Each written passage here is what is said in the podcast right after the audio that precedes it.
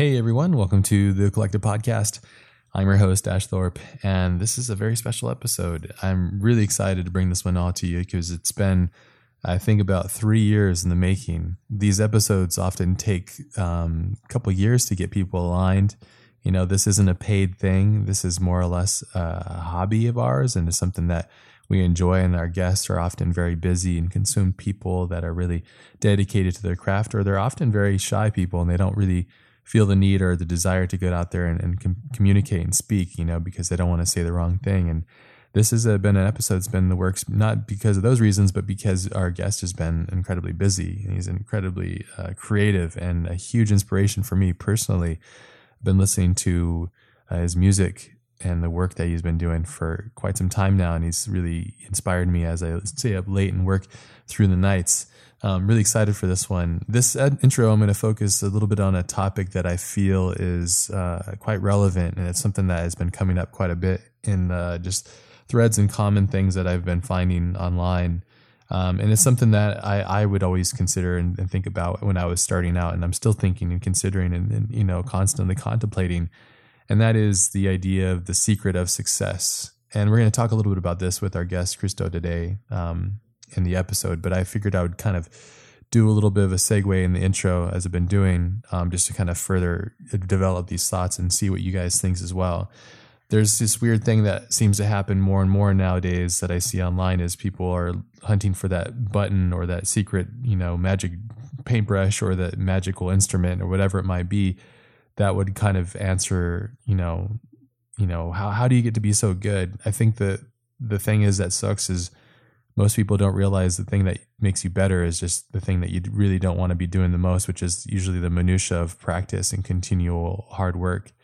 I, if I were to tell you that the way that I got better was just, you know, endless late nights and all that stuff, you'd probably roll your eyes and go, sure, but how did you do it? I'm really being genuine about it. And everybody that I've spoken to about this and the people that I admire that are really amazing, it's the same process. There's no secret. It's basically you just kind of find what you love. And there's a couple things that I wanted to just kind of dive into that I hope would maybe kind of help you if you're that person that's online trying to hunt for that, you know, success or you're asking people like, hey, what camera do you use or what uh, brush do you use or any of these things. Um, those are the wrong questions, I think. I think the question that you really want to know is what makes you do what you do? Why do you do what you do? And ask yourself more and most importantly, like, what can I do that makes me happy? What can I do that you know brings me um, you know pleasure? And success itself is is a very subjective term. I totally understand that it's not designed for everybody. Not everybody's going to have you know this natural success, and there's not going to be these things that align for you just yet. But if you work towards it and you're constantly going after it, I really do feel that you know there are moments in your life where you're going to have nice blissful moments of success I don't think life is designed to just be constant success. And there's no such thing as an overnight success, in my opinion. I think it's all about how many times that, uh, how, how much devotion that person's put to their craft. So, a couple of things that I know that uh, for sure have aligned in the things that I've studied in, in my own personal success is that you really need to learn how to devote yourself to whatever it is that you're doing, whatever your craft or whatever. And I know it's uh, it's common, but you really need to work hard for it. It's you got to respect your time and you got to respect whatever it is that you're doing with hard work, and that's really important. Another big important part of success that I've seen and evolved success is when I see somebody learning to evolve. We're going to talk about that a little bit in this episode, but it's really important to learn to evolve. And it's really hard to, you know, if you if you find yourself successful and you're getting awards and that and all that stuff, or even if you're not doing that and you, are stuck in a rut, it's usually because you're not being honest with, with yourself and you're not evolving. Anytime that I've ever been frustrated in my work or my my journey or my career, it's usually been due to me lacking my evolution and not being able to evolve. I think it's really important to try new things and add that add those things to your life. You know, traveling and and experiencing other cultures and all that kind of stuff. It really does. It's not. It might not you know be something you could put on your resume necessarily, but it will infer your work. It will add a lot to your work. Another thing that I found that's really important in successful people is they really learn how to communicate well you know if you can communicate well you can get a lot across. You can get your mind and your thoughts across which is really important. And most importantly you need to learn how to listen. Learning to listen is a really important part of success that i found as well. And it's something that take me it took me a long time and i'm still learning it. I think we're all work in progress and that's something i've been you know, really trying to work towards. Another thing that's really important that I've noticed is being humble and thankful. And it's really easy to say, but it's one thing that I think I found in, in really happy people and successful people is that they've really understood, ho- ho- hopefully, the the idea of being humble and thankful for things. If you can take a second and just be thankful for what you have, and it could be as simple as like I'm thankful for the shoes on my feet, or I'm thankful for you know the ability to eat this meal. I'm thankful for my health. Um, you know, recently in my family we had a couple health scares, and it was something that my wife and I were talking about how incredible it is to be thankful for our health and how much we take it for granted. You know, there's so many things that we have on a daily basis, and I don't mean it needs to be a full time job of you sitting there and thanking things. It's just the moment that you feel that you're slipping or you're feeling entitled, uh, take a minute and just go, you know, I'm thankful for, try to switch it. So I'm thankful for this, you know, even if it's something that's against you, they think about it. Like, I'm thankful for somebody pushing me hard, I'm thankful for that, you know, and embrace that the more you embrace it, I think the more you can turn it into energy that you can use. Um, you know, it's it's it's not all just one thing. I think with success, you know, to cap all my thoughts, I don't think that with success it's all just you know you can't just say you know most of the time if you ask somebody that's very successful and spiritually and monetarily, they'll say, well, it's it's many things. It's not just one thing. It's a combination. It's everything from their childhood, but their perspective and how they look at things. So just be really aware of that. And when you're looking for it, you're searching for it, and you're trying to ask and ask for those answers. Trust me, you're not going to get it. And if somebody says that they have those right answers, they're lying to you. I don't agree with that. I don't, and I don't like when people say that they have the answers to things like that because they don't. And most of the time, they're just you know trying to trying to get your attention or or get your likes or your money, and that's usually dishonest and it's not going to give you what you need i think. I think true hard work devoting yourself to your craft evolving communicating listening being thankful and humble all these things are really um, key fundamentals and many more. And again these are all just my opinions. I'm not completely successful. I find that i, I have days where i feel very successful and i feel that i have days that are very very unfruitful as well. So and i think that's a part of it. So anyways, uh, that's my uh, little focus on the topic of the secret of success. It's something I've been finding that keeps coming up a lot, and people keep asking me about these things. And um, I'm hoping that you're listening to this, and this is going to give you uh, an evolved answer outside of like a, a, reply on Twitter or Instagram or any of these things. Um, let's talk a little bit about our, our guest this week. I'm again, I'm super excited. Christo is is just a phenomenon. I, I love his work. I'm a huge fan of the show Utopia. I'm sure if you've listened to the show, you you are highly aware that I talk about it quite a bit. He's also done um, quite a few things, and he's also worked on um, Black Mirror. There's an episode called Black Museum that he did the score for, which is awesome, very very good.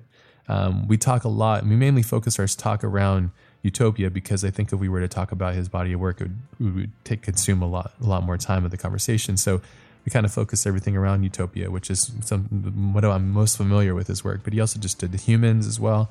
Um, but he's he's been doing a lot of amazing work. And what you'll find with it, this conversation, which I love, is he's very transparent and he's very open about what he thinks and feels, and it's it's awesome. And it's and we get a little inside of view into kind of how he works and thinks about things when he's creating this work. And if you watch Utopia, you know how integral and important the score is. It's such an important part of the show. And there's this odd blend between this incredible violence, insane violence on the screen, and this jovial and interesting um, track that also that Christo has brought to the to the show. And it's this contrast. There's many different layers to it, obviously, but it's one of those things I remember sitting there watching the show for the first time and going like, okay, well, who did the score for this? Because it's I've never heard something like this, and it's, it's really impressive. And again, we've been working on getting this this episode for about three years now. So thankful we just did it. Um, just wrapped in. I'm just really really thankful. So um, we talk about all kinds of amazing other things and just talking about like his education and got how he got his master's degree, um, his traveling and his evolution and stuff. But I'm gonna let you go through this episode and enjoy it. This is gonna be episode 187 with Christo Tapia de Veer. Let's roll.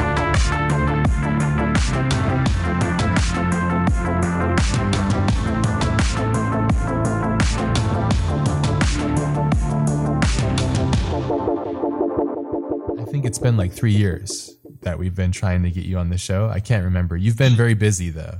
and we're very persistent. We're, we're a small podcast, but we represent a pretty a pretty important part of the community, the creative community. So, oh, but, great.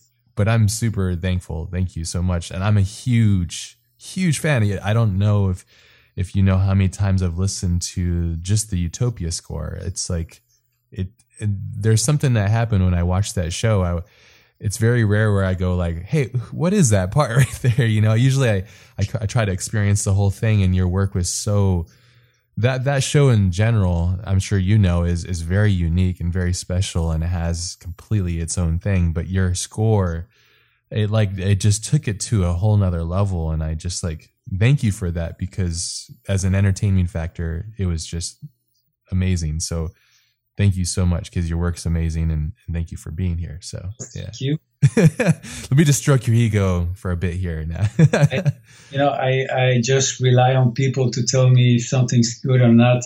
Mm. It, it's uh, you know it, it, can it can get uh, confusing sometimes when you're working on on things, and uh, I mean oh, I, I have told this often to people, but uh, uh, like Utopia, for example, uh, uh, it uh, you know it's uh, when I was finishing the the soundtrack.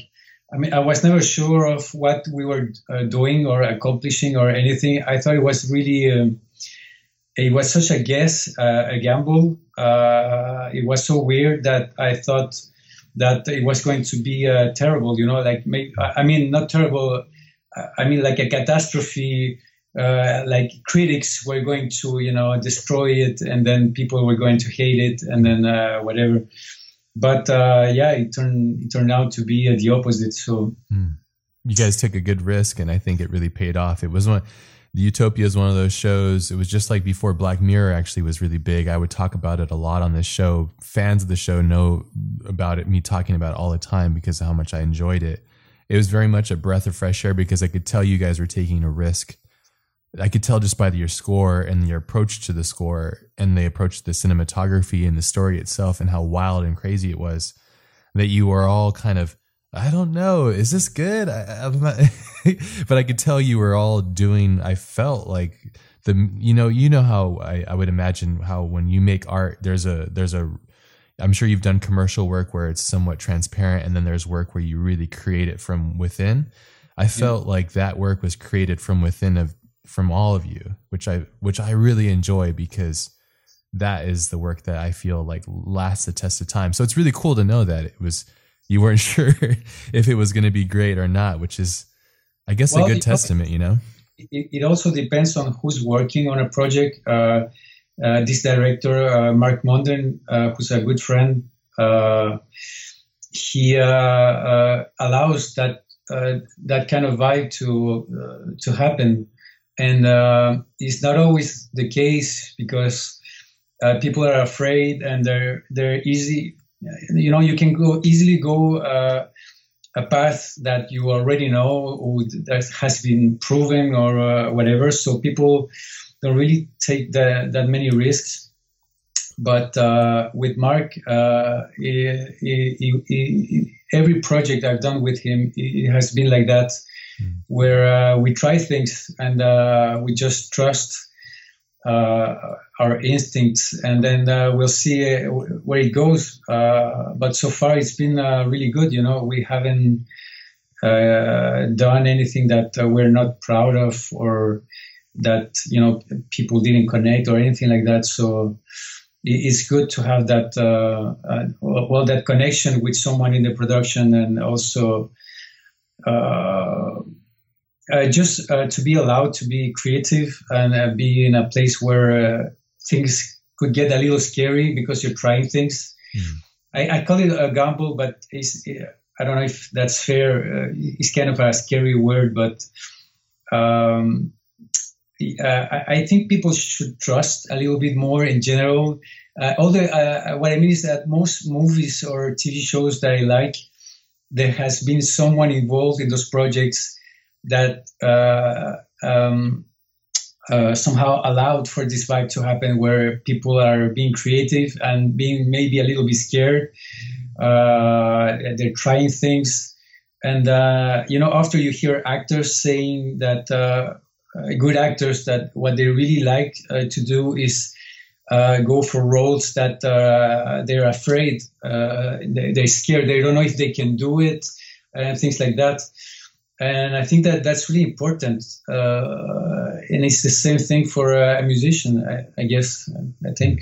Yeah. No. Absolutely. There's a I think there's a rawness to it because when I think there's a like uh, from my perspective, there's an innate language that we speak, which is fear, which comes from like our ancestry. But there's something about being afraid, which opens up all your senses, which allows you to be very much in the moment. I think that you know people that are willing to give themselves to their craft like to put themselves in that position because it allows them to be open to living basically you know? So it's really great to hear.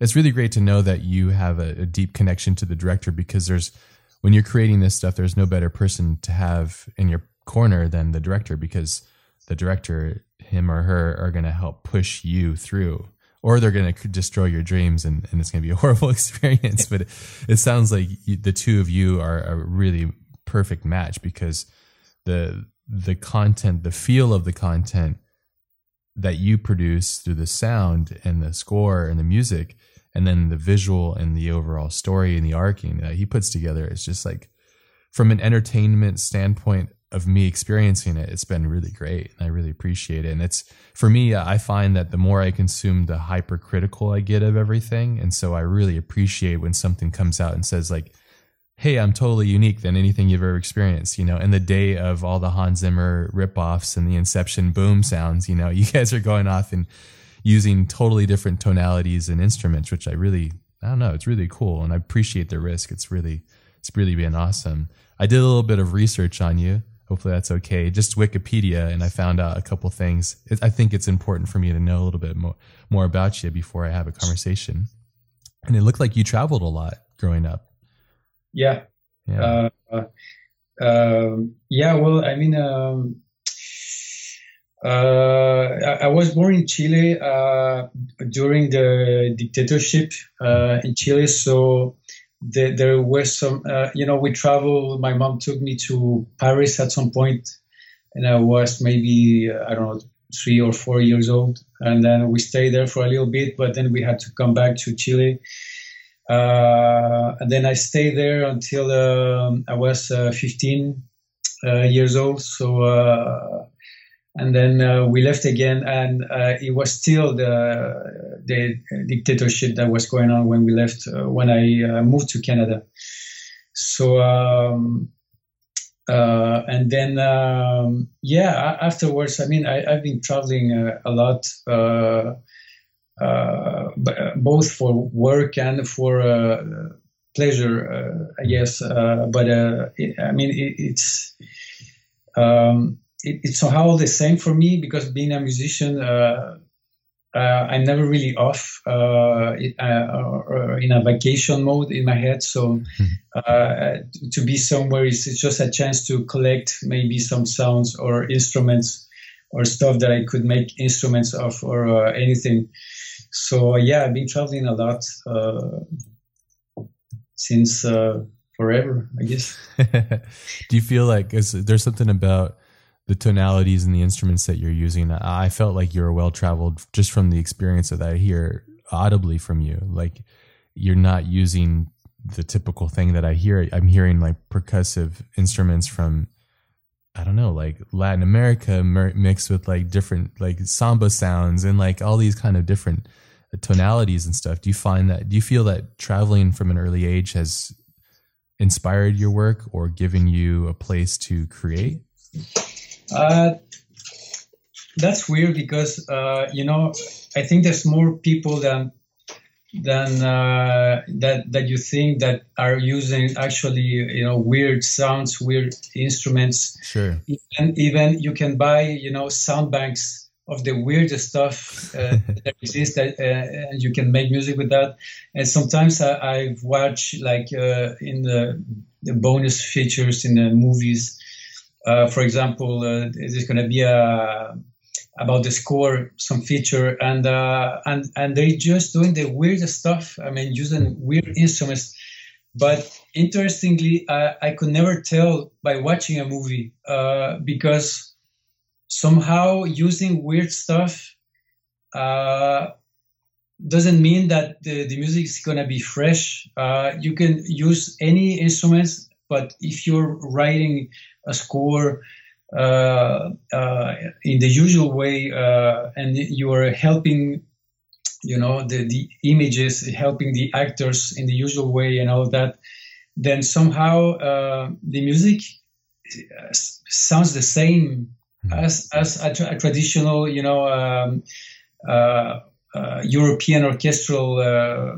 uh, thing you know with strings and brass and woodwinds and everything so I don't know if the if it's the choice of instruments or um, or the approach or uh, you know I, I, I didn't study to to to write music for the image uh, at all mm. uh, to, to, that's part of the being scared of what I was doing like utopia and all that because I was just trying anything I, mm-hmm. I was actually just making music yeah like do my own album or or anything else yeah so I always consider uh, all the scores that I've done uh, somehow like my albums, mm-hmm. and uh, sometimes I've been offered. Uh, but uh, some labels told me, uh, you know, if I would be interested in making a, a, solo album or something, and then I just haven't found the necessity to do that because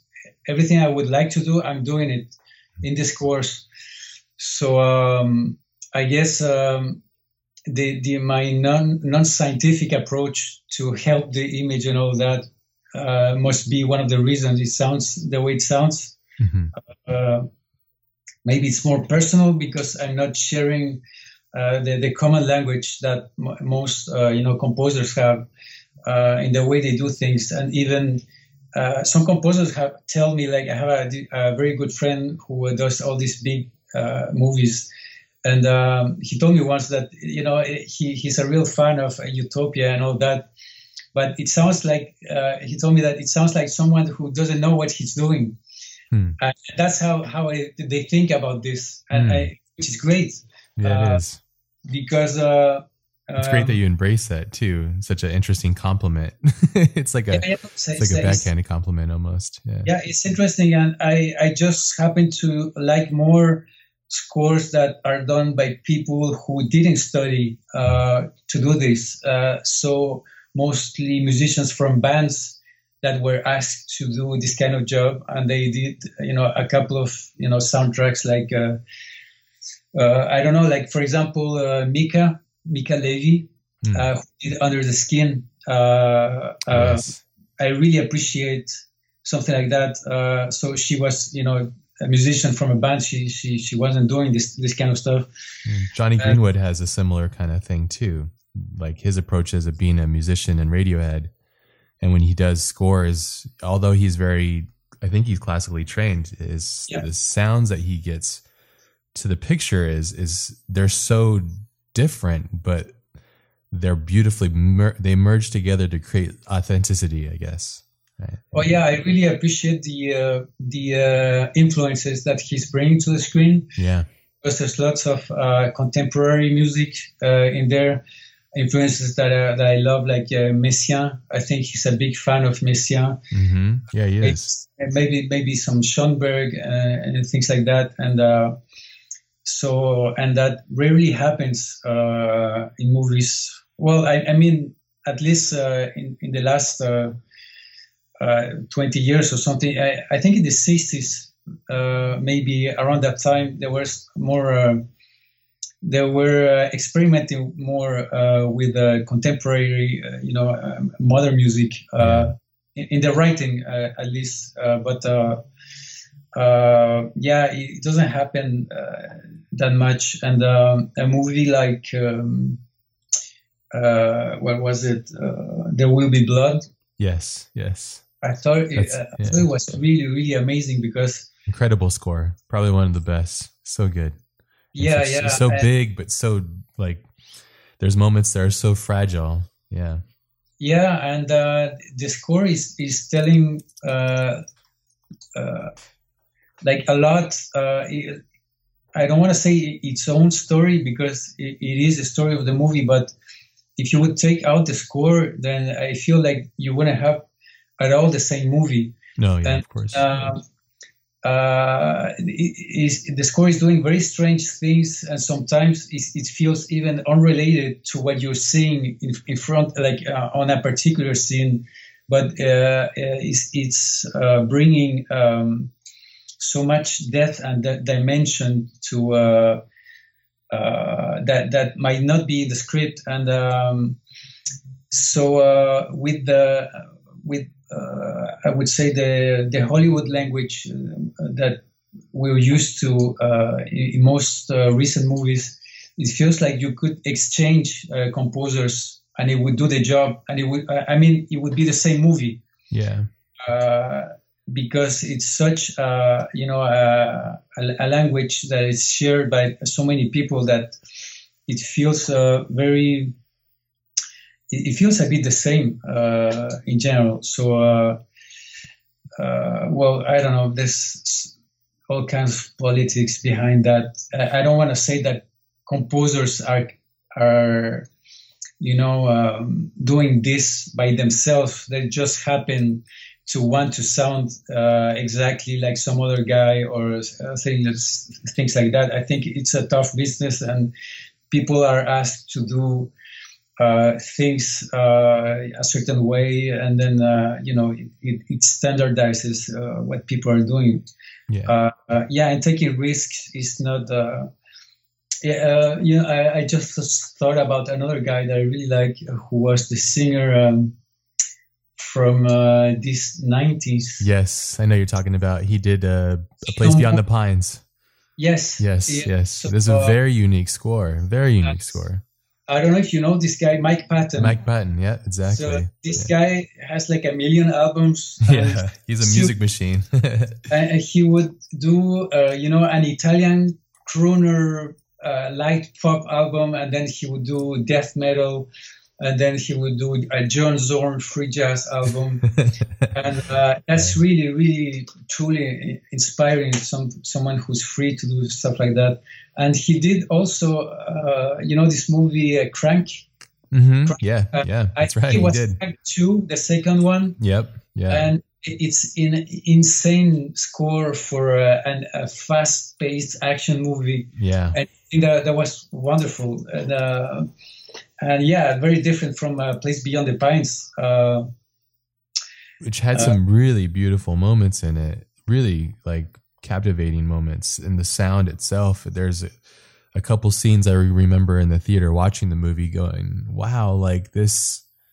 The way that the audio is pairing, because in my opinion, there's a lot, there's many different realms, right? Let's say like, um, like No Country for Old Men, which has no score but it's just as powerful. You know, I, I think that was a very unique decision from the Coen brothers because that film went completely the other way. But then you have films like Star Wars, which couldn't even, I think, exist on the level it did without John Williams oh, yeah, compositions. You know, because yeah, yeah. can you imagine Star Wars without all those themes? It's not possible, right? It's, it's nothing. There's, there's, there's nothing if you, you if you. I mean, uh, it, it, it really works together as a whole. Uh, I don't want to say that uh, it, it's all uh, John Williams or anything like that. It's, it's like saying it's so so important though. It, it, it's a band that works really well together. You know, you, you yeah. need the friend, you need the other guy, and uh, that's it. It just works. It's like Nirvana without Kurt Cobain. You still have Dave Grohl and everybody else. They're playing. The music's great, but then you don't have you know Nirvana basically. So I think it's the same kind of equivalent.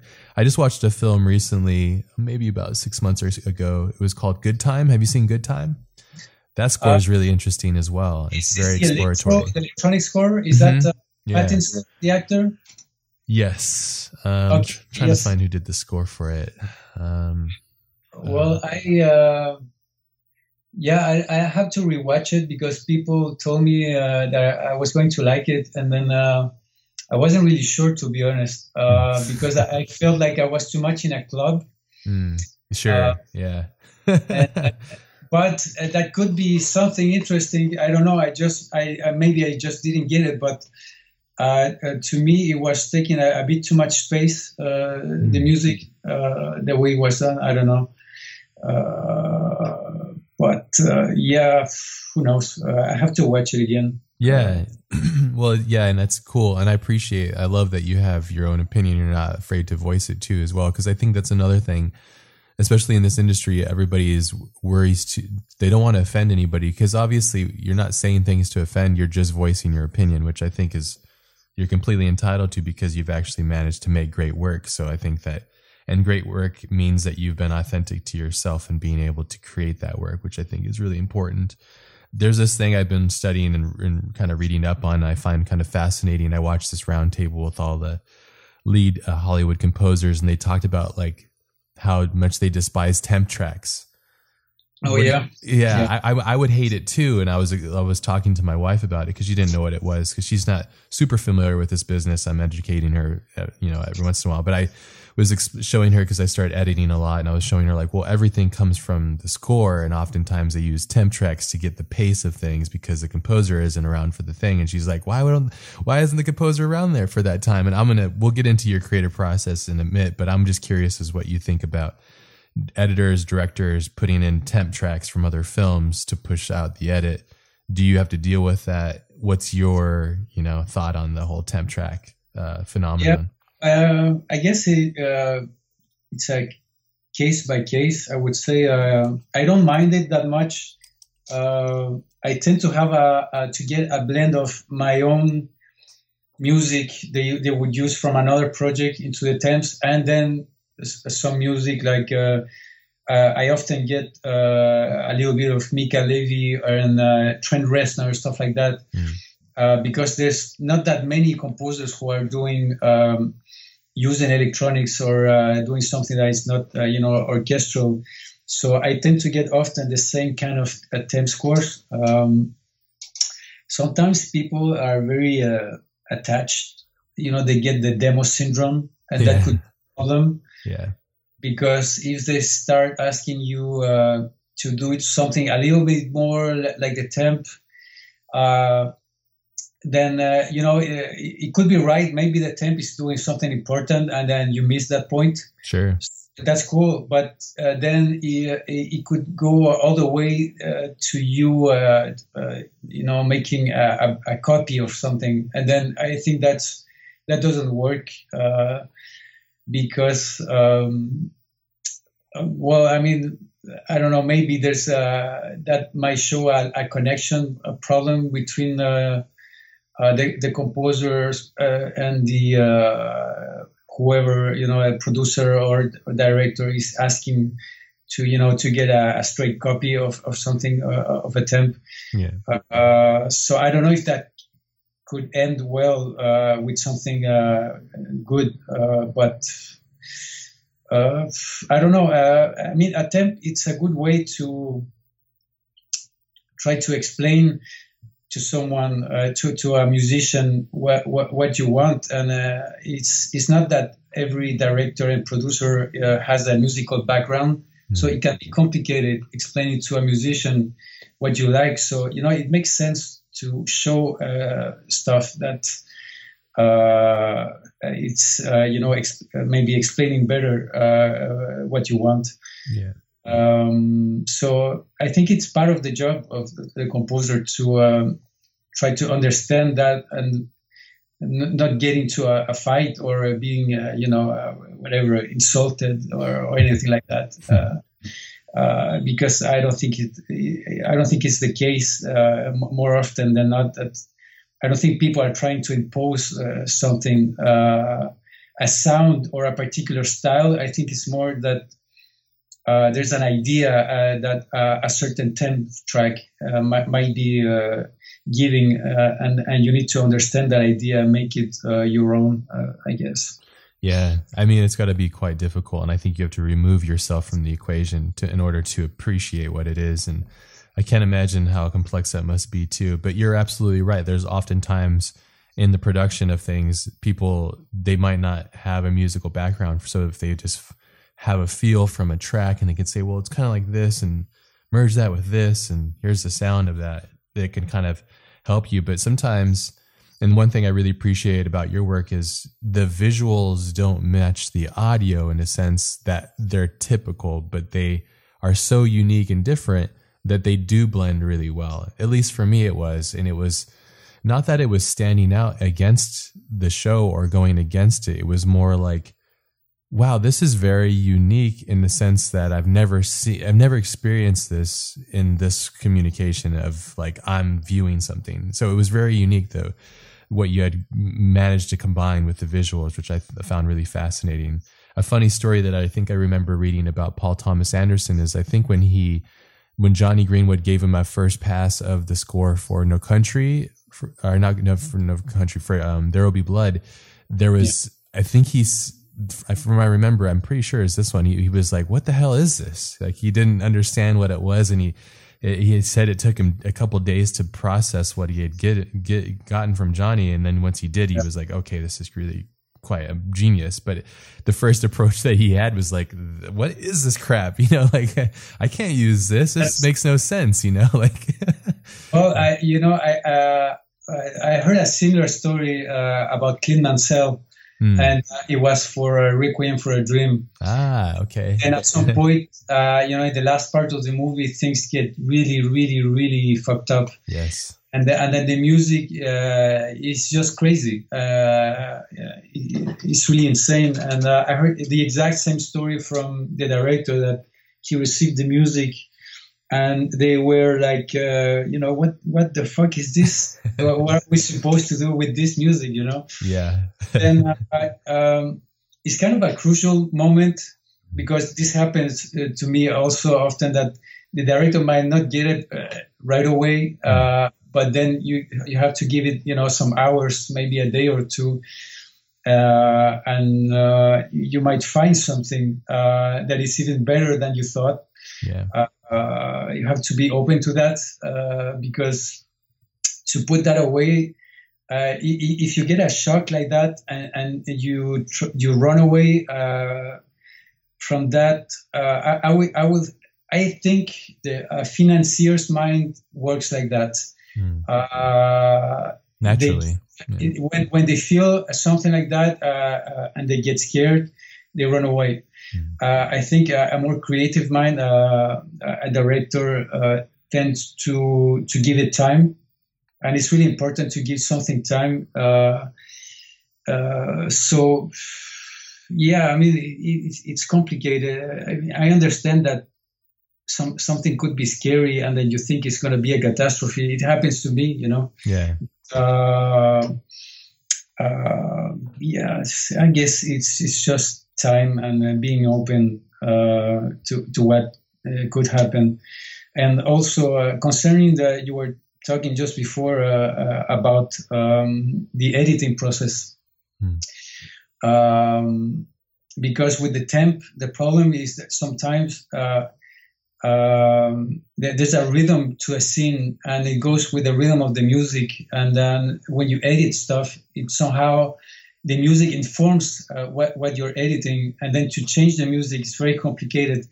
And I think uh, more, uh, lots of movies that I really like, they were done with the music. Uh, they were edited sometimes to the music. I think uh, uh, some Paul Thomas Anderson movies might be done like that. I think Under the Skin, there was a lot of that. they they heavily, I think, edited the music as well as the image together. So um, I think it, it, does work better yeah. that if it's you know just if you give uh, something that is finished to a musician and just uh, you know ask for uh, for music i don't know um, it doesn't make sense to me in the creative process of creating things i think that I, I, I agree. I think a lot of the things that I really enjoy have been a symbiotic relationship between the director, the cinematographer, you know, the writer, and then the composer. Because from my standpoint, those are the the main machines that push the the actual piece through. And I find if you can have that, the problem is in production, it's so hard to align people to their timelines and their budgets and the scheduling and all that kind of stuff. Because you could be, you know, hey, you're I'm busy on this Black Mirror episode. I can't help you with that until three months from now. And then this, I gotta get my principal photography going, and then they, I need to get the dailies edited so I could show the financiers, you know. And, and by the time they, by the time you meet up, they have all these like Trent Reznor tracks attached to it and Atticus Ross just tracks, you know. And so by the yeah. time it happens, it's I think it. I mean, I, I know that it works for, for like Chris Nolan, for example, when he works with Hans Zimmer. I think he's definitely working with him right at the time, but he's at the top at the top in, in regards to directing. But I think um, for like newer directors, people like myself who, who are coming up in the industry, I, find it as important to to contact the person who's going to be creating the other part of the experience, which is the audio and the sound, to do it simultaneously because you just find this really beautiful rhythm. I think that occurs from it. I oftentimes, whenever I work, I try to I usually I work with my friend Anthony, and Anthony he makes incredible music, and I just say like, here's the thing I'm thinking, and just make something, and yeah, he goes off and makes some incredible thing, and I try not to ever give him temp. I'll give him a couple links of weird things. I'm like, here, just put this in your cereal and like mix it around, and then like let's see what happens, you know. So, yeah. but you have to trust the process. That's something I, I, I noticed from hearing you talk is you're very much about trusting the oddities of the process. And i think you're embracing it and and embracing the fact that you're not coming from a traditional standpoint and almost in the sense where you know it's different but at the same time i think you you see and appreciate that it creates authenticity. So which is really awesome. This is it's quite rare i think at least from my standpoint. So. it, yeah i think i think it is uh, from what i hear uh, uh, I, I, think the process is really everything. Uh, there's someone uh, I talked to a director uh, a couple of weeks ago, I, and he uh, asked me how how does something like Utopia happen, and it's really hard to to explain because like like like I said before, it's not about the instruments or the sounds. it's really about the process and how different the process is yeah, uh, if if the process is is really um, unexpected and uh, unfamiliar, let's say to uh, the executives uh, uh, uh, or, or producers and everything, then there's a good chance the result is going to be also very different because the the process informs too much how the the final project feels. So I, uh, you know, when the conversations turn into uh, uh, things about money uh, uh, or a- anything like that, I I, I tend to walk away from those kind of conversations because it's a well, first it gets me in a really bad mood. and then if I if I start thinking about things like that, then uh, then um, I, am not sure why I, I, am even doing uh, uh, this project and, uh, uh, things like that. So it, it becomes negative. Mm. Um, so um, I guess the good thing, uh, I mean, the best place to be is when you have a director that keeps you away from anything, um, any conversations with uh, the executives uh, or uh, or producers. Well, produce is different. Sometimes there's a producer who's really involved and he's really supportive of the director. Mm. So and that's great. Uh, but sometimes it, it can be uh, like the police. So it really it depends on the projects. But when people are playing are playing police, uh, then it's not it's not that great it's, it's not a, a creative uh, uh, surrounding. Um, yeah, it becomes quite toxic. Yeah, yeah. I've ex- I've experienced um, both sides of that too, and and I, I agree. I I feel like emotionally detached when things get too business like as well. I'm I I personally am mo- mostly motivated by directors who want to just create authenticity and make something unique and be a part of something that's special. Um, yeah, but then when you get that that whole spectrum, it's very off putting. You mentioned that the process to you is everything, and that's I, I agree. I think that there's something fascinating about the process. What do you think of the end result? Is it just kind of obviously it's the culmination of the process and it flowing together?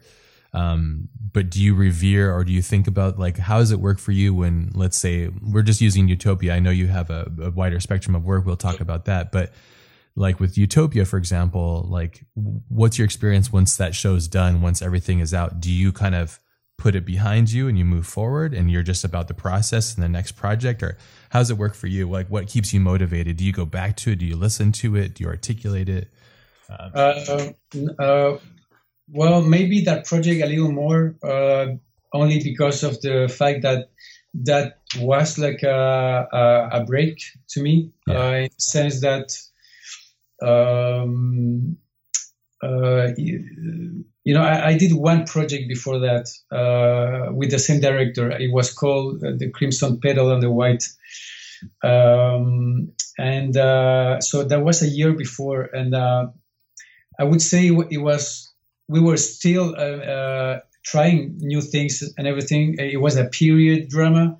So we have to respect, you know, the.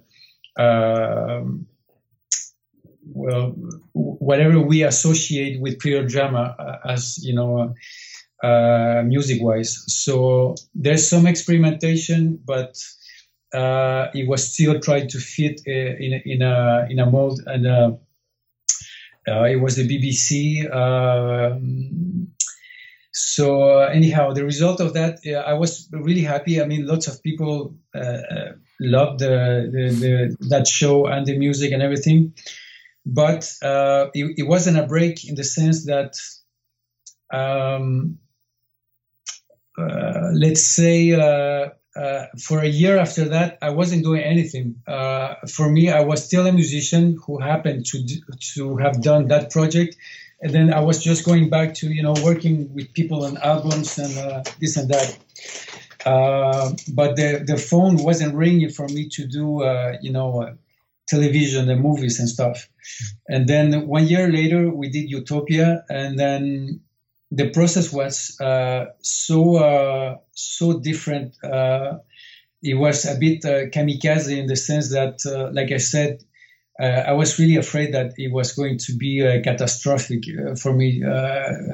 what we what we did with that project, and and uh, because I think it was so different, uh, uh, and it was kind of, in a way, it was fearless in the sense that we were trying things that that were a, a gamble. Uh, somehow it did a, a much bigger uh, impact. I think, uh, at least in the UK at that time, at that point,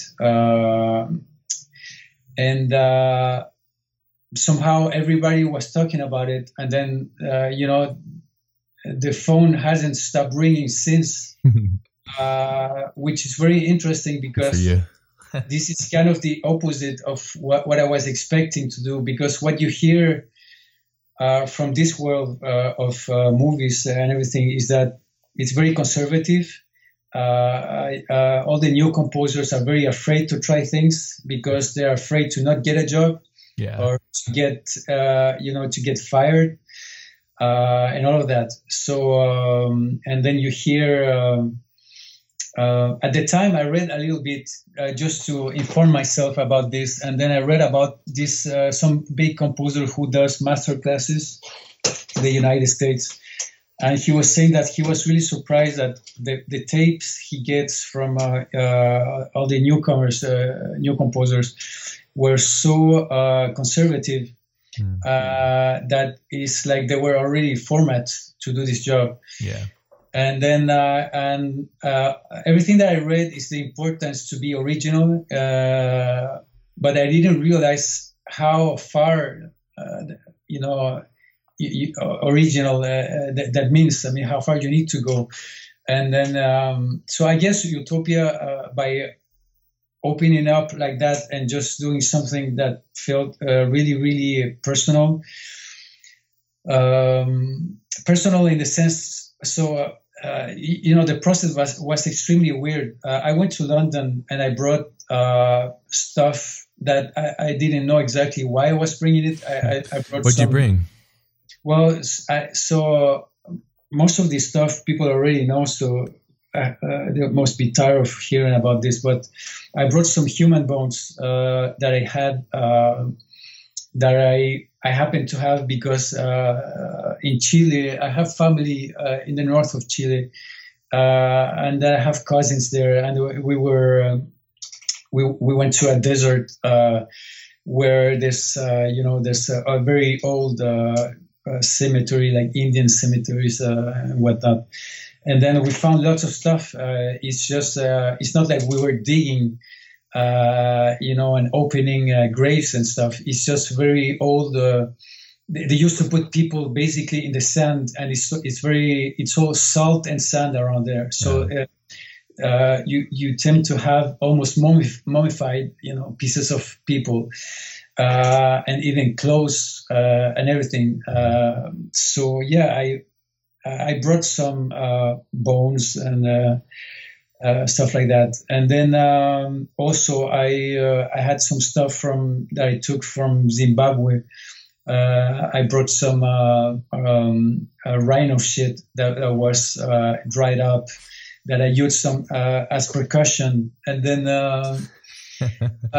it's not that I couldn't have done that percussion on anything else I mean, it's not that the sound is so particular. You know, I did a video uh, that's on YouTube where I'm playing uh, that uh, rhino shit with with uh, chopsticks. actual video, that actual. I need to find this. I didn't see that. I had to watch well, this. you know that that's the actual sound, the, uh, the actual uh, take from from the score from the album, and that is on the show. Wow. so it's processed and everything but I, I could play on the table as well. You know, it's just a percussive sound. Sure. But all these things is just does something to your brain. I mean, mm. Thinking about this and somehow uh, attempting to do stuff with this kind of stuff, it, it just puts you in a in this weird uh, creative place. And then I would have some, you know, rituals. Uh, like for example, I did, when uh, when I finished uh, Utopia, one, uh, I was living near a cemetery in, in London, uh, the Brompton Cemetery. And then uh, I went there. I, I, used to work there sometimes. And then I went there and I thought uh, I, I, wasn't going to need these bones anymore. And then uh, uh, I, um, I, I dig a little bit under a, a plant uh, some bushes, and then uh, I, I, I left the bones there. So there's a couple of things that that, that I uh, somehow uh, um, um, how you say uh, uh, put something in under six feet under. Yeah. it wasn't so, six feet though, right? Six inches. Went, so yeah, so again, nothing to do with the music. Sure but there's a uh, soul to it, though, right? I think there's a reason why you didn't just bring a synthesizer or something, right? There's you wanted some sort of like interesting objects to play with to counter what, what you're seeing. At this uh, point in the process, did you you've had read the script, right? I, I would think, uh, uh, yeah, yeah, no, I had read the script and then I had images and everything. They already uh, had dailies coming through a footage or the actors or something, or like, how yeah, did you see stuff ready? Those images. Uh, and I had the yeah yeah and I knew the script, but uh, so I, I, would say the process could be called a, a ritual. Mm. Could be interesting uh, uh, to call the, the the process a ritual because uh, all, all these rituals really do affect uh, uh, the sound ultimately. It's it's not easy to quantify because you, know it's um, for example, uh, I don't know if you go into a studio to Abbey Road and then you record some stuff and you, have this, uh, you know, really original ideas and everything. There's something about the process that is going to make it somehow similar to what we already know, because you're doing the whole thing of how you have this guy who hires the musicians, and then you have an arranger that is arranging your music and then you have this whole uh, you know enterprise that everybody everybody is doing. Everybody's using the same enterprise. So yeah. even if your initial ideas were different i mean it's to me i, I don't believe it's going to sound that much different because of this uh, process uh, so uh, i really uh, I, do believe in uh, nurturing. I mean, helping your imagination and doing with you doing some whatever rituals suits your brain or anything which is really abstract to explain. Yeah, it's very personal. It does, it, yeah. it does, it does make a difference, uh, I believe. Yeah, I mean, your process sounds very personal to you, which is, I think, again, a lot of things are coming up in our conversation is being authentic and trusting the process and doing things that are against the grain that inspire, inspires the rest of the work. So the so you're in Montreal, you fly out to London, and you're in London for um, the duration of the production. Yeah, or, like six months. Okay, six months.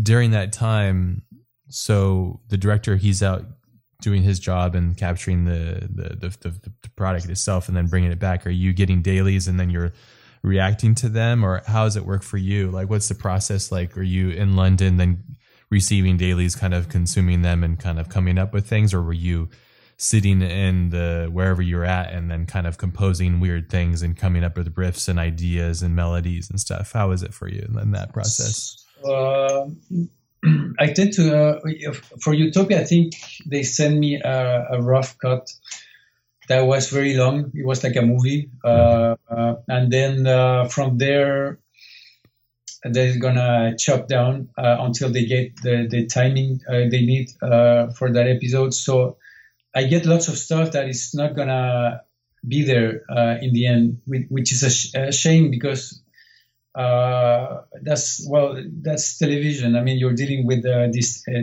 time constraints, and uh, uh, but yeah. So I maybe every week I would.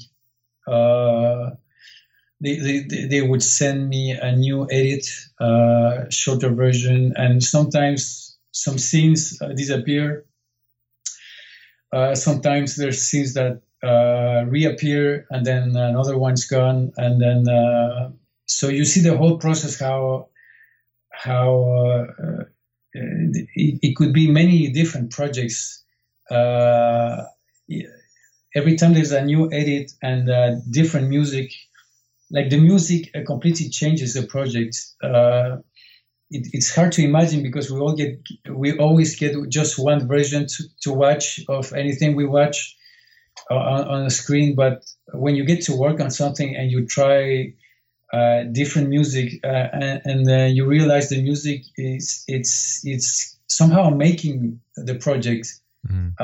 it's it's extremely powerful how it manipulates you how you feel about what you're watching and uh, it, I think it has the power to make to destroy a project or to make to make it really to elevate a project, even if it was already good, uh, it could elevate it to uh, uh much higher. So, uh, yeah, I think uh, I don't know about the process of Utopia. I don't know if there was any any any more than that really uh, getting you know cuts every week or sometimes uh, uh, a couple of times a, week or uh, I don't know, and then uh, just uh, work on that. it does happen that I did music and it wasn't on the image. Um, some, sometimes I was trying to catch maybe an energy that I felt with in the in the whole project in the whole episode. For example, the first episode but I wasn't uh, doing music for a, a, particular scene. I did music to show the director um, uh, a particular vibe, uh, and and then I would give this to the director and and just wait for him to maybe try something, hmm. uh, try uh, wh- wh- whatever he wants to try it uh, on top of the images, and. Uh, often the director would come uh, to my place and uh, you know just watch what I was working on, and then we would maybe connect on one idea. for example, one of the main things in Utopia are the percussions, the rhythms, yeah, which are very celebratory, as as the director likes to say. and, uh, which is uh, one of the weirdest parts uh, about uh, about how the music connects with the show. Mm. and um, so, and that started with one particular scene where uh, a guy has been tortured, and then he's missing an eye, and then Wilson and then, Wilson. Yeah, Wilson Wilson, and then another guy. Uh, Spoiler alert, people. uh, another guy comes into the scene, uh, which is uh, Lee, and then uh, uh, the the guy that was tortured managed to get himself free, and he had a, a, gun in his hand, but he couldn't see. he was blindfolded, and then. Lee also has a, a gun, I believe, and they they start doing this dance because uh, uh, Lee is trying to avoid this guy uh, from shooting him, so he's moving left and right because the other guy can see uh, cannot see, so he's just, just trying to shoot anywhere. And they, it really looks like they're dancing. And then uh, I put this uh, um, um, somehow samba type of music or batucada or whatever you want to call it, Brazilian music. And then um, so this is one thing that I tried and then I thought uh, it was not going to work uh, because it's so weird. Yeah. And then the director is watching this, and then he starts like moving around, like getting into the groove for the scene, and then he, he, he was completely into it. Yeah. Uh, and then so that you know that was somehow the break for that for that type of sound and then the, they started using it for uh, other stuff other things I believe the editor um, um, uh, put it in the first scene, uh, some bits of that uh, uh on the first scene, mm. which became like the classic Utopia scene uh, when they're, you know, putting gas on people. Yeah.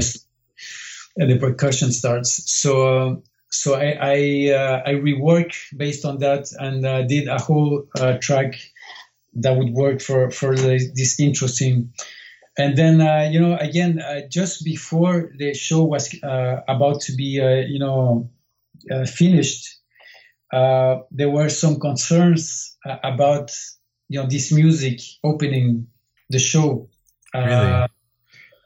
because i mean understandably because it's it, it is weird to have this very violent thing going on and then this very, dance yeah. I love that though. The juxtaposition is what makes it so authentic, I think. Because yeah, it's a yeah. very violent show, but your yeah. contribution is it's like almost makes it cheeky or like comedic almost in a sense, which makes it ultra creepy because it's like, wait, hold on, my body's feeling this, but my mind's saying this another.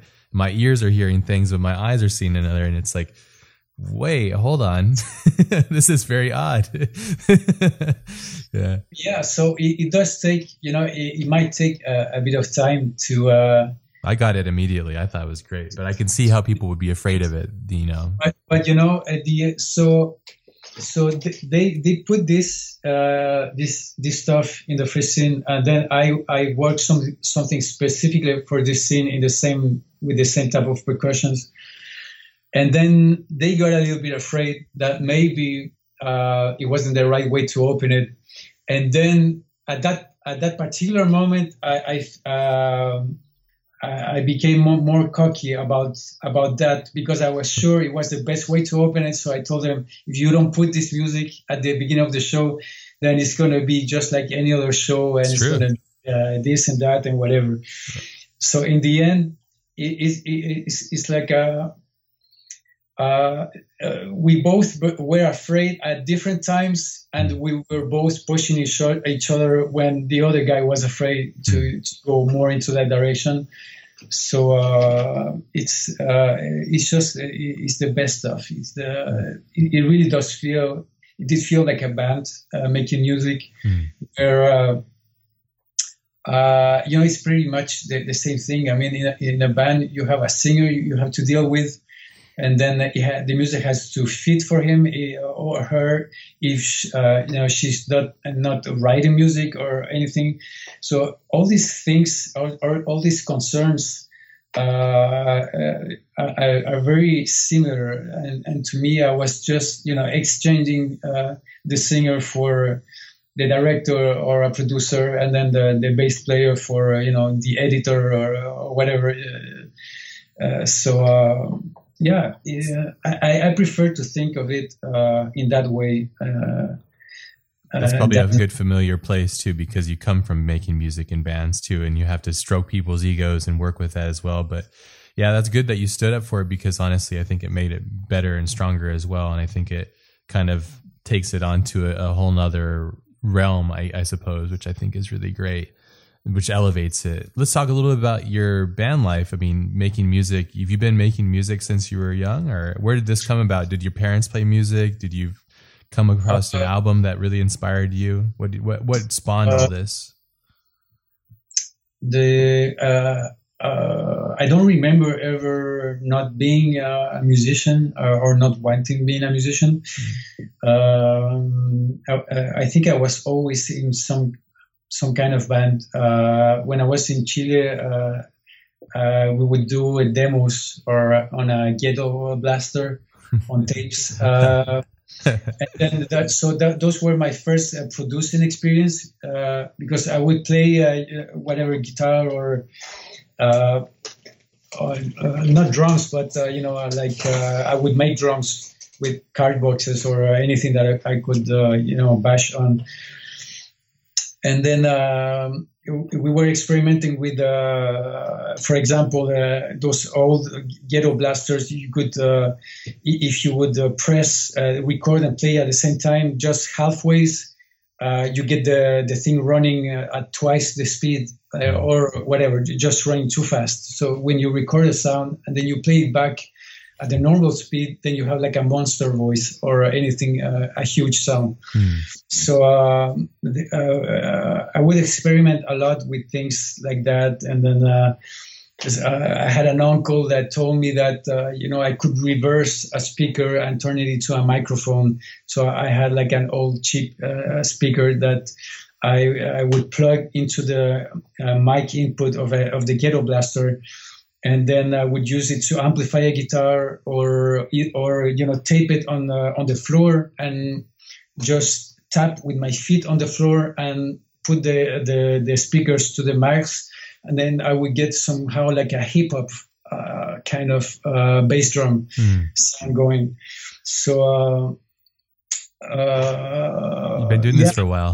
yeah, in, in, in Chile, it's very common to have a nylon string guitars uh, in every house. Mm. Even though nobody's really uh, a musician in the sense that uh, you know music is not a serious thing to do. Like uh, when I would tell uh, family or whoever that I wanted to become a musician, they would just laugh because it's not it wasn't something that you. It's very it, commonplace there. It's not. It's not for real. I mean, it's something they, they would ask you, but what you want to do for real in life. Mm.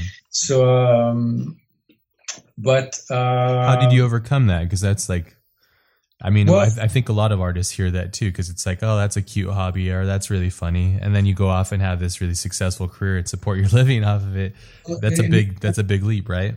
Uh, uh, I think music is very present uh, in Latin America in general. Mm. So uh, people just know the uh, uh, the folk songs, the traditional stuff, and they someone is gonna pick up the guitar that's available, and they're gonna start singing.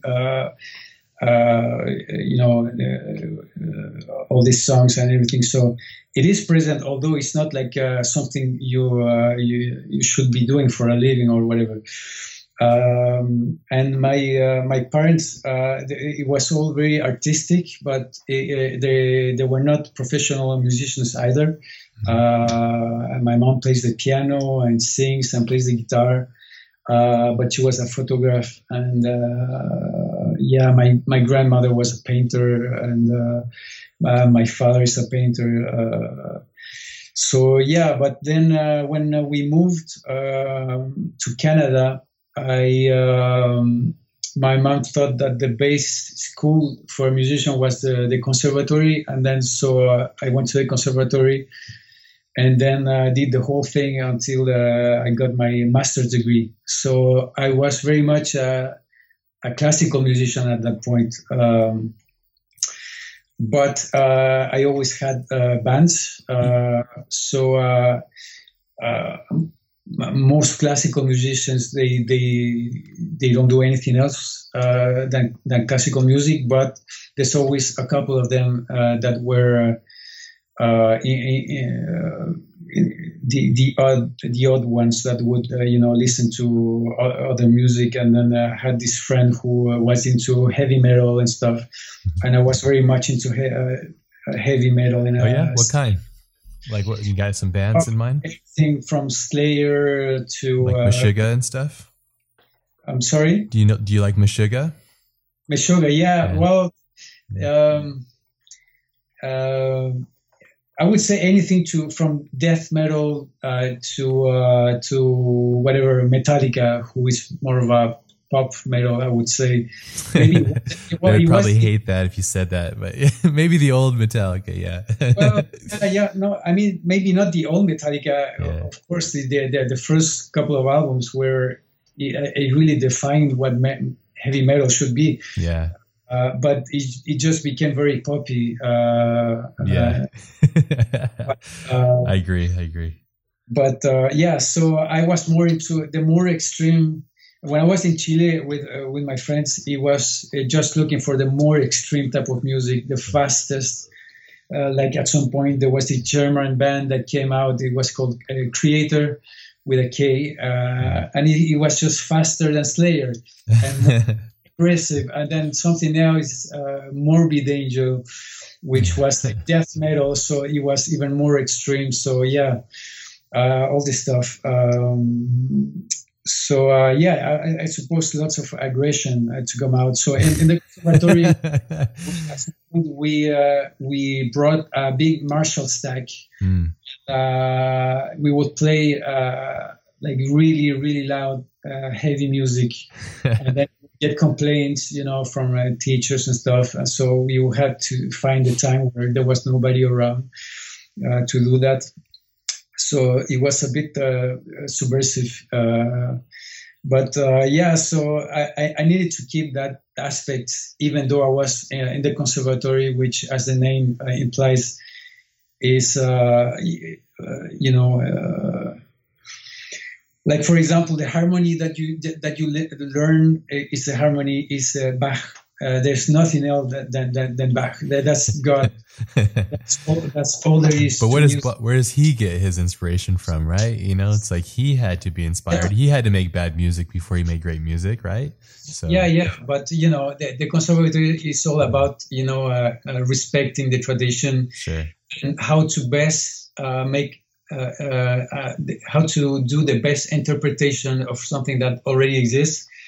Uh, and and to me, uh, at some point, um, it never felt uh, very inspiring to spend 12 hours a day playing an instrument or many instruments to become, you know, the ultimate. Um, uh, how you say interpreter uh, yeah like a photocopier like a yeah like a recorder yeah so yeah. Uh, but uh, i mean it, it, does have a value i mean i sure. I, I, do have uh, my favorite piano players uh, i don't listen to you know any chopin version of any piano player i have my favorites so it does sure. make a huge difference to have the right guy uh, uh, but uh, what I mean is, um, for me, I just couldn't see where that was going to take me to become the absolute best at, at, one small thing. and to me, it always made more, more sense to thinking of many instruments at the time or uh, uh, like producing for example where in a band you have to think about what everybody's doing and then uh, you know trying to uh, make something happen with that. Uh, but at that point, I wasn't thinking about composition uh, for, like, for example, uh, an orchestra or many people. Uh, because the conservatory being what it is, it is a, it is a, a super snob with not only with other styles of music like pop or stuff like that, but for example, compositions for the screen, mu- music for films. It's like a joke mm. because more often than not, uh, and it can be a joke uh, in the sense that uh, if you're listening to something that is com- is a complete ripoff of Wagner, or uh, or uh, anything. It's just like it seems to be a blend of Beethoven and then some Mahler and some this and that, and then they call it their composition, or, and it's just very weird. So they they do have a point in being snob uh, in a sense, but um, uh, to me, I, I, just at that point I was thinking like them, and so I wasn't interested, uh, uh, you know, in doing composition uh, for for movies and stuff. So I just uh, kept doing, uh, you know, um, pop music afterwards because when I got my diploma and I, I, finished the conservatory, I had a band that was signed.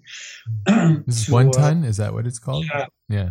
Yeah, we were uh, like like the the sexy new band uh, with uh, with Warner uh, here. So uh, and then um, um, so that's a whole another story. Uh, this so this were I, I try to make it short. These were people that I was making music for for a long time we, we, before we got signed. And then we got signed, and it became the cliche of the band that was destroying itself. we were like almost literally kill each other. uh, you know, we had uh, uh, when the first single came out, it was already over. Uh, we spent we had budget uh, like a, like a big budget, and then we spent a year uh, in the studio, which is such a, luxury these days mm. right now. But um, yeah, so it, it became really awful the relationship so we didn't got to do anything really, uh, and then we had to stop the band even uh, before anything significant uh, really happened. Mm. Uh, so yeah, so that was happening, but that put me into the pop world, and uh, I wasn't doing anything else. I completely forgot about classical music because I wanted, I didn't want to do the job of being uh, in an orchestra nine to five. Mm or being a teacher. That's, that would be the last thing I could do, uh, being a teacher. Uh, I believe there's very, very few people who has the actual uh, talent and conviction and uh, who actually want to uh, teach kids and that are inspiring. There's yeah. lots of teachers that are frustrated musicians. it's, very, it's very, very dangerous because yes. when you're a kid, you you don't realize what you're dealing with but uh, they can uh, you know poison you very fast uh, and some of them are can get aggressive. Mm. it's very common to see kids in the conservatory running around crying. Uh, they just came out from uh, some room. And you don't know what happened there but you know teachers can be really abusive sometimes. They can uh, be insulting and and, and uh, yeah. And, is that part of the process you think, or is that not? Well, I, I think yes, uh, and it can be really great because uh, I think as a species we are very lazy. So when you see something like uh, the movie uh, Whiplash, Whiplash, yeah, exactly, it does make total sense to me. So yeah. I'm not there. There's two kind of musicians. That There's the one that have been very vocal about this movie and they say that it's not like that at all, that it doesn't make sense, that it, uh, that uh, this and that. Uh, some jazz musicians uh, that uh, spoke about this movie. And to me, they're really, really wrong in saying that because um, I think this movie represents how, how it really feels, uh, that kind of pressure mm-hmm. and the kind of madness that both a student and, and the teacher can get into and the aggression and that, that, that is stuff that happens often in the studio also uh, you know the classic stories of Quincy Jones slapping Diana Ross in the studio to get something out of her, and which is really extreme. Yeah. Uh, and it's uh, uh and it's not that it's not an example for for anyone to to do or anything. Sure. I think there's stuff. But it's part of the art form, I would say, right? I think there's stuff that needs to be not consider uh, in, the, in, in, the sense that uh, you have to do that, but in the sense that th- there is reason why it gets there, and uh, um, some people are uh, harder than uh, than other to uh, to take to how you say to take something out of them to get them inspired mm. and to be maybe honest uh, sometimes a singer uh, would be singing uh, something uh, for you in the studio, and then uh, it's it, it, can be really tricky to say something to the singer that is going is not going to be a complete turnoff. Uh, but at the same time, uh, you, you need to explain them that something is really not happening. Yeah. And and if they think it was great, but then you know it's not great, and then you have other people around you that they're pretty sure it's not really happening, it's not yet there, mm-hmm. then you know pushing someone the extra mile can be really complicated. Uh, so in the conservatory, you see uh, lots of whiplash. You see people destroyed, uh, running out, and then uh, vomiting in, in the uh, you know in the alley. They don't even have the time to get to to the toilets or whatever. Um, you also see a lot of abuse. There are people. there are some teachers that can be the they they just go too far. Uh, and then they, they truly truly abuse uh, kids. Uh, so it's it's a really complicated conversation because it can make sense sometimes. Sure. yeah. It can sense. I mean, how you know how an older person how conscious is that person of the damage it could be doing to a kid yeah uh, or, or, or not. Maybe it's just it's just what the kid needed to you know uh, get somewhere. So and lots of these uh, virtuoso uh, kids, for example, uh, you often see a, a, little Chinese kid, and their the parents uh, they're bringing them to play. You know, they, they start the violin very, very, very young, and it's like um, it, um, it's almost like in the brainwash territory. Uh, they really trained like superhumans that they can they cannot do anything else that play uh, you know uh, 20 hours a day and barely barely eat or sleep or have any fun yeah. so some of the of these kids they drop out you know they become uh, teenagers and then they, they can't take it anymore so they just leave sure and they they break, and some don't don't break. So you know, uh, I don't know what that says exactly of the system, but it does create some people that are just much more uh, performing uh, than others, and uh, for some reason, uh, one person breaks and the other doesn't. So. Well, so anyhow, so that's that's a little bit the vibe in, conservatories. well, I think that's a vibe in any place that's actually producing like quality work. I, I would say. Yeah. I, I, don't know. There's something weird that seems to be happening more and more every day. As I maybe there's a good thing to it, but I also feel that there's a, for me, my standpoint on like everybody trying to like make, make everybody equal and make, basically making everything gray. Yeah. I, I find that there's a big risk for removing authenticity or removing the fact that like not everybody's equal. Please don't say everybody's equal because that's never been the case. We're all authentically unique.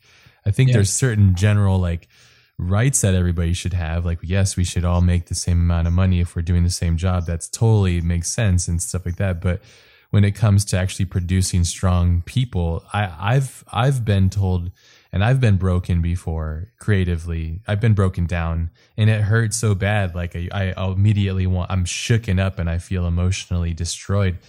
But the thing I think if we use Whiplash, for example, the, the main thing about that film is that he eventually found a way through it. And that's yeah. the trick. Yeah. It, it, the whole part, the, the, the abuse and all that stuff, that sucks. And nobody should have to go through that if they're not willing to put themselves all the way through to the end. And yeah. you have to be aware that you you're entering into a world you you might think that you know, but you have no idea because the depth it's going to pull out of you. And you're going to be the kid throwing up in the hallway, or you're going to be the one getting yelled at because you just aren't good enough. But yeah. that's some, sometimes people need to be shook alive and go, "Hey, your work isn't good enough. It needs to be this good." And sometimes a teacher will have to do that verbally abusive or whatever. I'm not necessarily the one to do that myself as well because I don't I don't know if I can go that far with somebody unless they're willing to go further. But I mean, sometimes you just have to go through that fire. You do, and I, I think that eh, I really believe in that. You know, iron sharpens iron. You know, you're sitting in the room with your director, and he might say, "Hey, this isn't good enough." But instead of being vi- verbally abusive, he'll maybe go like, "You know, this needs to be here." And if you if you've gone through that trial by fire through you know your journey of getting your master's degree, you're like, oh, this is nothing compared to what I had to deal with there, and I know where he's coming from, so Yeah. you're already ready for it, and that makes the work better. I guess it's just a matter of how much you're willing to sacrifice yourself for your work. I guess that's what it comes down to. Yeah, and uh, um, the problem is is that it, it might not be clear. Uh, I think the younger you are, it might not be clear that that's that's the the struggle. Yeah. Maybe if it was clear, it would be uh, helpful. Yeah. Uh, but you're not instructed that this is yeah, that you need to go through all this stuff. So uh, I suppose uh, uh, you could lose uh, motivation at some point, or uh, or guess, question too much what's happening, and then just leave or stuff like that. But uh, uh, it makes me think of a situation I had in uh, when I did this project called uh, Humans. yes. Yes. Which is fast, fast, fantastic work too. I wanted to make sure we segue into that. Perfect. Oh, thank you. Uh, well, uh, so I, uh, um, I I thought I, I was done with this project um, when uh, uh, you know I uh, I had finished all the mixes and everything, and then uh, I was in London, and then I left. I, I went to Paris because uh, I have family in Paris, and then uh, uh, I was at my uh, sister's place, I think, and then I received an uh, a text message from the director saying that there's stuff that is not working. And I was convinced that I was finished and I was on vacation. I was off. But then we have these notes, and some of them were were uh, uh, uh, were quite surprising to me uh, that something didn't work. And then uh, I had to do something on the spot, um, and I, I, I was in really terrible conditions. I didn't have a studio or anything. Uh, I think uh, at that point I had to be at my father's place, and I, I, I was listening to his speakers, like computer speakers, as my reference to be able to make a beat for a scene, uh, which uh, it, it was a scene which which needed, uh, uh, you know, a, uh, some kind of uh, more uh, club-oriented uh, music uh, or something. And then um, uh, on the first episode, and then uh, uh, so I'm doing this music uh, under the worst conditions. I, I'm mad because I thought it was on vacation, and I'm asked, I'm being asked to redo something, uh, and I thought they, they were wrong, obviously, because you always struggle. I mean, the first time you you, you get something like this doesn't work, then uh, you struggle back and you, uh, because you think uh, it's perfect and this and that.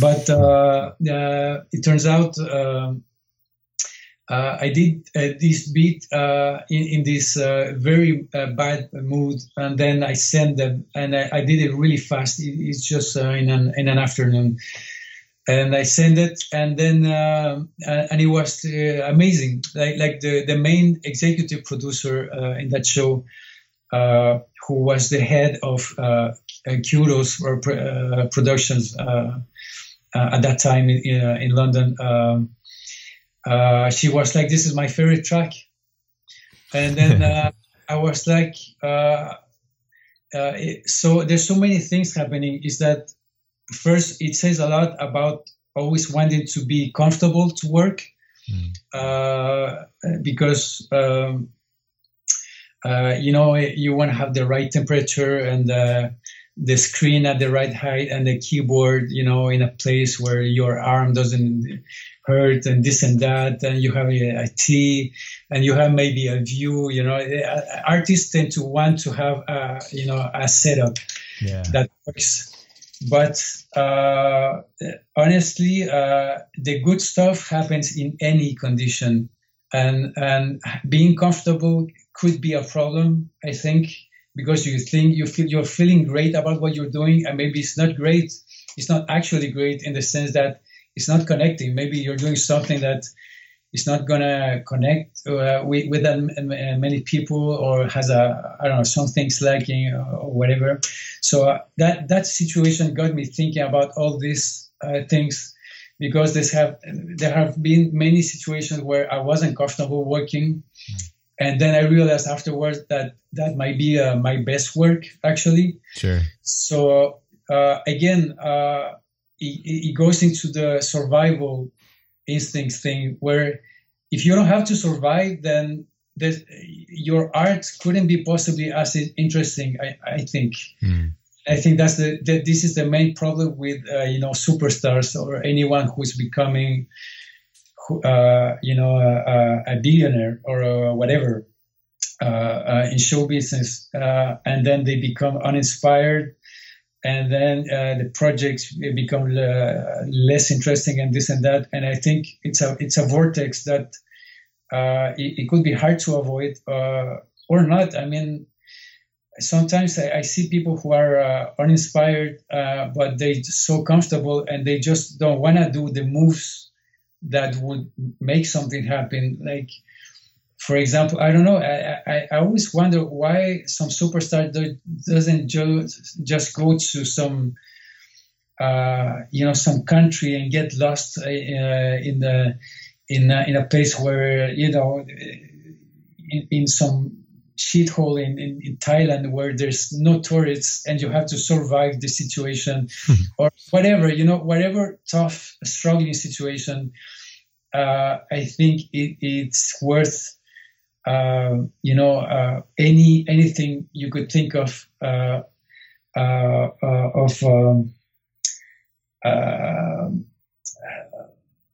I'm trying to think of, of what an artist normally thinks of of using to be inspired, and uh, and and those things are mostly related to comfort, mm-hmm. and I think that's the big mistake. So yeah. that's just trying to say that uh, that uh, avoiding you know being uh, uncomfortable. Uh, once again, we've been talking about this since the, since the beginning. Yeah, yeah, it's a common avoiding, theme. avoiding fear, all this stuff is just uh, very detrimental, I think, for mm. creativity. That's a real that's a real unfortunate thing though if you really think about it because when I when I hear that and I agree with you and I know that to be true because I've been dealing with it my entire life but the adversity of life and going through that the problem the the fear thing I think for anybody that's probably listening is going like so that means that if I decide to do art that my life is going to be a constant trial and error of difficult journeys one over the other one I mean isn't that true it never ends, right? It's constantly a struggle. There's wins, you have victories, right? But then there's they're like these little moments. Well, then the rest I, of it's the struggle, right? It, What's the ratio? it, it, makes it very hard to uh, appreciate the journey. You know, yeah. uh, I think everybody knows this sentence. You know, to uh, that uh, we need to. Uh, it's about the journey. It's not about the end, and this and that. Yeah but uh, we don't really go for that. Uh, we, are, we are like programmed to uh, reach that moment where we're going to be comfortable and we're all set.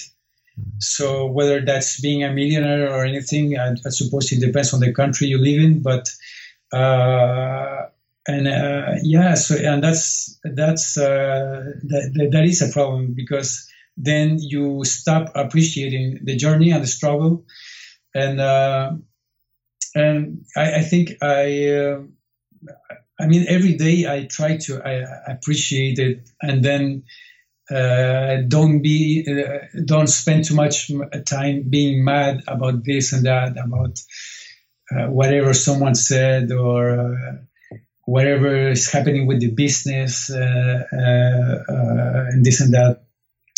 and instead, trying to embrace all of that and thinking about uh, uh,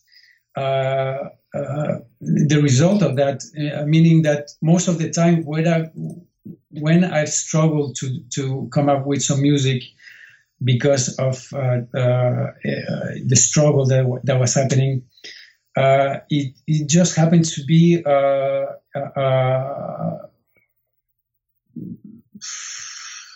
more um, the result is more. Um, uh, uh, it translates more uh, with people. And I think what it, what makes me the happiest is when things translate to to people in general, not to specialists or you know uh, uh, anything like that, but just to normal people. I'm really curious about what people think about my music. Uh, I'm even often I have done uh, before, like on social networks like Twitter and stuff. I would ask some random people something about, uh, you know, about a, a, track that I did, or uh, about my music in general, or, or, or anything really. Sometimes I ask like technical questions that people don't really understand, but they, they, they give me an answer.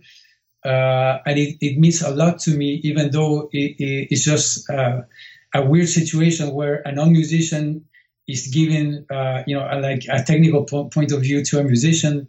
But I'm learning so much from people who are not musicians, who are just yeah, appreciating maybe my music, because they're telling me uh, first there, there's stuff that I I I, uh, I wasn't aware of that my music could do uh, that they're telling me about, and then uh, uh, that informs a lot on how I feel about my music too, because uh, it's going to inform how uh, how I work, and then uh, sometimes I don't give a chance to a certain idea that I think is risky, and then but I go for it, and then I realize that's what people appreciate the most. So it's almost like you know going out and being um, uh, more open and, and uh, saying things uh, that were too personal. And then you thought people were going to take it badly, but they don't. Uh, and it's the opposite. So uh, it, there's lots of stuff like that that I really appreciate. Are you very active with your social media? I mean, it sounds pretty interesting to to be so open and to evolve. It's you're taking it in a very mature standpoint. Do you ever get like you know somebody on social media? being reflected neg- negatively on your work or criticizing you in some way and how do you deal with that uh, no in general when when uh, stuff ha- have gone uh, uh stupid on uh, on uh, social media it wasn't interesting. It, it's never about music or anything like that. Sure.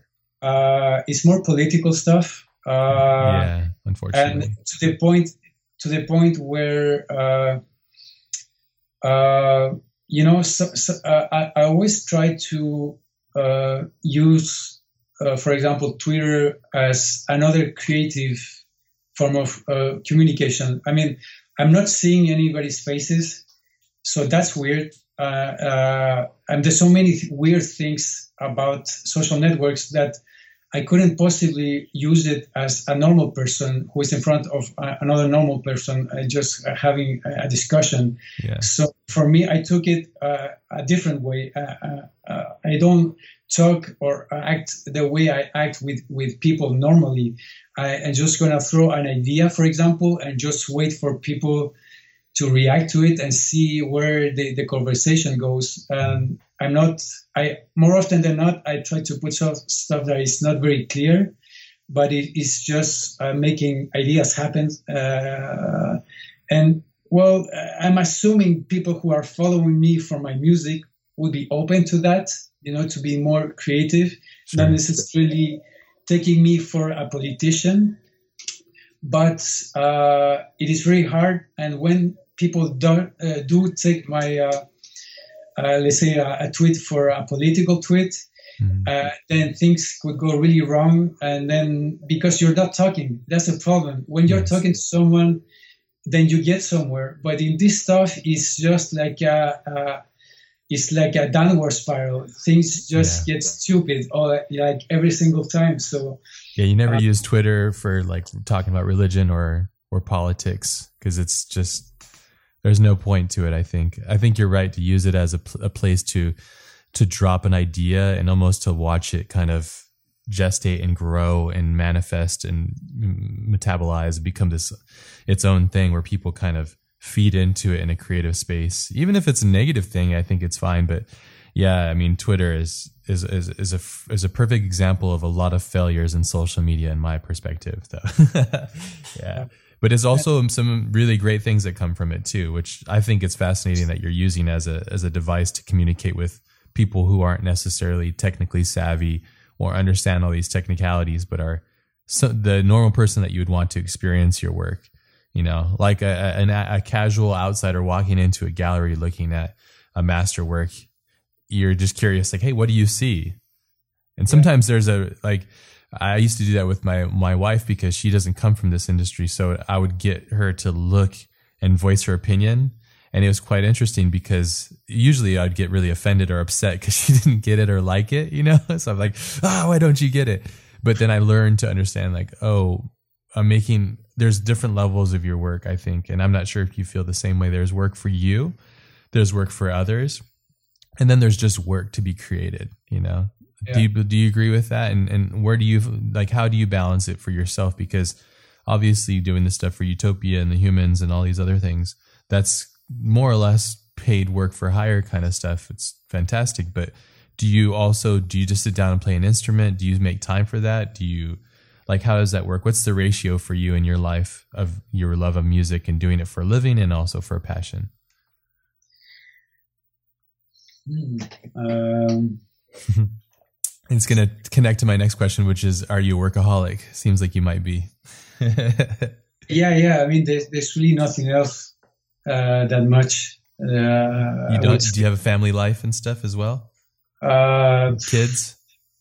No, no. I. Uh, um, it's very hard because, um, like, what I'm working on now, it's to um, to not be constantly in a in a mind frame of uh, accomplishing something, mm. uh, which is almost like a sickness. Uh, because yeah, playing an instrument is something and uh, all of that, but uh, there's something there's a drive that uh, I guess some people have that you, you need to be accomplishing something all the time.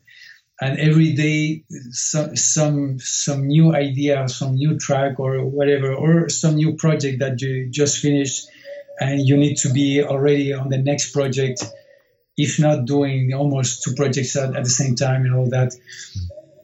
Uh, sounds like the, me. the problem is that that that doesn't that doesn't seem to go, go away unless you're consciously uh, try to uh, have more of a, a life outside of that. Yeah. So uh, there's many motivations for me to try to do that now. Uh, is that uh, I think, for example, if you're in a bit of making one project after another, at some point there's no way you're gonna be saying anything that's of any interest to anyone uh, other than make, just doing a job uh, that is just how you, you, you, somehow you're helping a project and uh, but it's completely unremarkable uh, because you're not really saying something. Uh, i think that's one of the dangers of uh, not having a life uh, of not you know um, whatever traveling learning from other cultures from other people from anything that is not related to work that is not related to music or uh, to, to, professionals. You know, in, in, in this business, you're always surrounded by professionals or people that are somehow doing something similar to you, because uh, they they understand. Uh, you, know, they, they know what you're going through. They have they're going to crazy schedules and all of that. So you tend to go for this kind of people. Uh, so uh, in the end, I think uh, uh I, I, uh, I, think you become a, a, less relevant artist to your time uh, when that happens. Mm-hmm. As in any in, in, any other business, really. I mean, it, it, could be a band that is that is gone irrelevant, you know, just for being uh, you know, always on tour and be, becoming millionaires and stuff. They do the same thing with comedians too. Like you'll see a comedian that starts off their their comedies based on their life, which is oftentimes quite fucked up, and then they will they're they're the thing that was a catalyst of their development and growth comes from their life, and then then all they do is tour and travel, and then their jokes become about touring and traveling, and then yeah. they become irrelevant and they lack I, t- I completely agree with you. And I think that's an important part of about the the journey of being an artist is to have different things. In my life, I have I love cars. It's this weird obsession that I have, and I also love martial arts. I train jujitsu, and and training jujitsu for me has been like this ability to to work with people on a very personal level because we're basically trying to kill one another, and it's like this very like tightly bound. Um, I call it like body chess, and so that's like an outlet as well. It's kind of a thing that fosters and creates brings a lot of things into the the the art world. Because you know I deal with people like let's say on Twitter being assholes or social media and I go well like yeah it's it's different from martial arts where you're right to the person's face and you're grinding your your body weight onto them and it's like this whole thing. Do you have a physical outlet or something as well? Because you talk about like not just only doing music and, and work and stuff but also having a life that contributes back to the the work itself so what is your avenue of escape if if if that's the I guess uh, the word. Well, um, I, I, think my uh, the thing that I like the most, uh, uh which uh, outside of um, uh, music, would be traveling. Mm. and staying as long as possible in a place that I I don't know, mm. so and so that I can live a little bit like other people. Um, as far as uh, activities, uh, I would say uh, it could be anything from rollerblade to you know bicycle or, or anything really as as anybody else you know whatever sports I can do. Uh, I, I, tend to go for uh, what I really like about, uh, for example, about rollerblade is that I'm really terrible at it. So the, the best thing that I can do is to go up uh, mountains. So hmm. uh, uh, going in uh, on, on, really steep uh, places that it's almost impossible to go up uh, with a rollerblade. and what about coming down? So that I don't do that because then I would kill myself. so you walk down. so I do that because it, it's so, so demanding that, that, when when when I get to the top of the mountain, is uh, I barely survived that, and then I, I feel completely changed. Hmm. Uh, so it felt a, a little bit. Uh, at some point, I was doing uh, martial arts uh, like karate, and uh, I, I, did some tai chi for a while, and then it gave me that sensation too yeah. of internal change. Yeah. So that's that's very important because. Um, uh, it's always hard to remind remind your, your, yourself or your brain that your brain is actually your body. It's not like a separate thing. It's, it's not like two things. There's a brain and there's like a car, you know, helping it move move around uh, with arms and stuff. Yeah. So uh, it, it's it, it's funny because that's so true. yeah, it's, it's true. So it's it's so hard to change. Uh, I mean, it's so easy to to become creative by doing something physical actually yeah that and you wouldn't expect something like that you should try but, jiu-jitsu man like when i was in montreal they actually have a, a, a gym i don't know whereabouts in the city you live but um, yeah. they have a, a really good jiu-jitsu gym and i went there and trained there and that's another thing that's really interesting is when you you train with these people that you're so familiar with and when you when i travel i try to train as well and then I meet complete strangers and I go right into combat with them. And it's this interesting kind of exchange, not out of anger or spite or any of that stuff. It's a complete cerebral thing.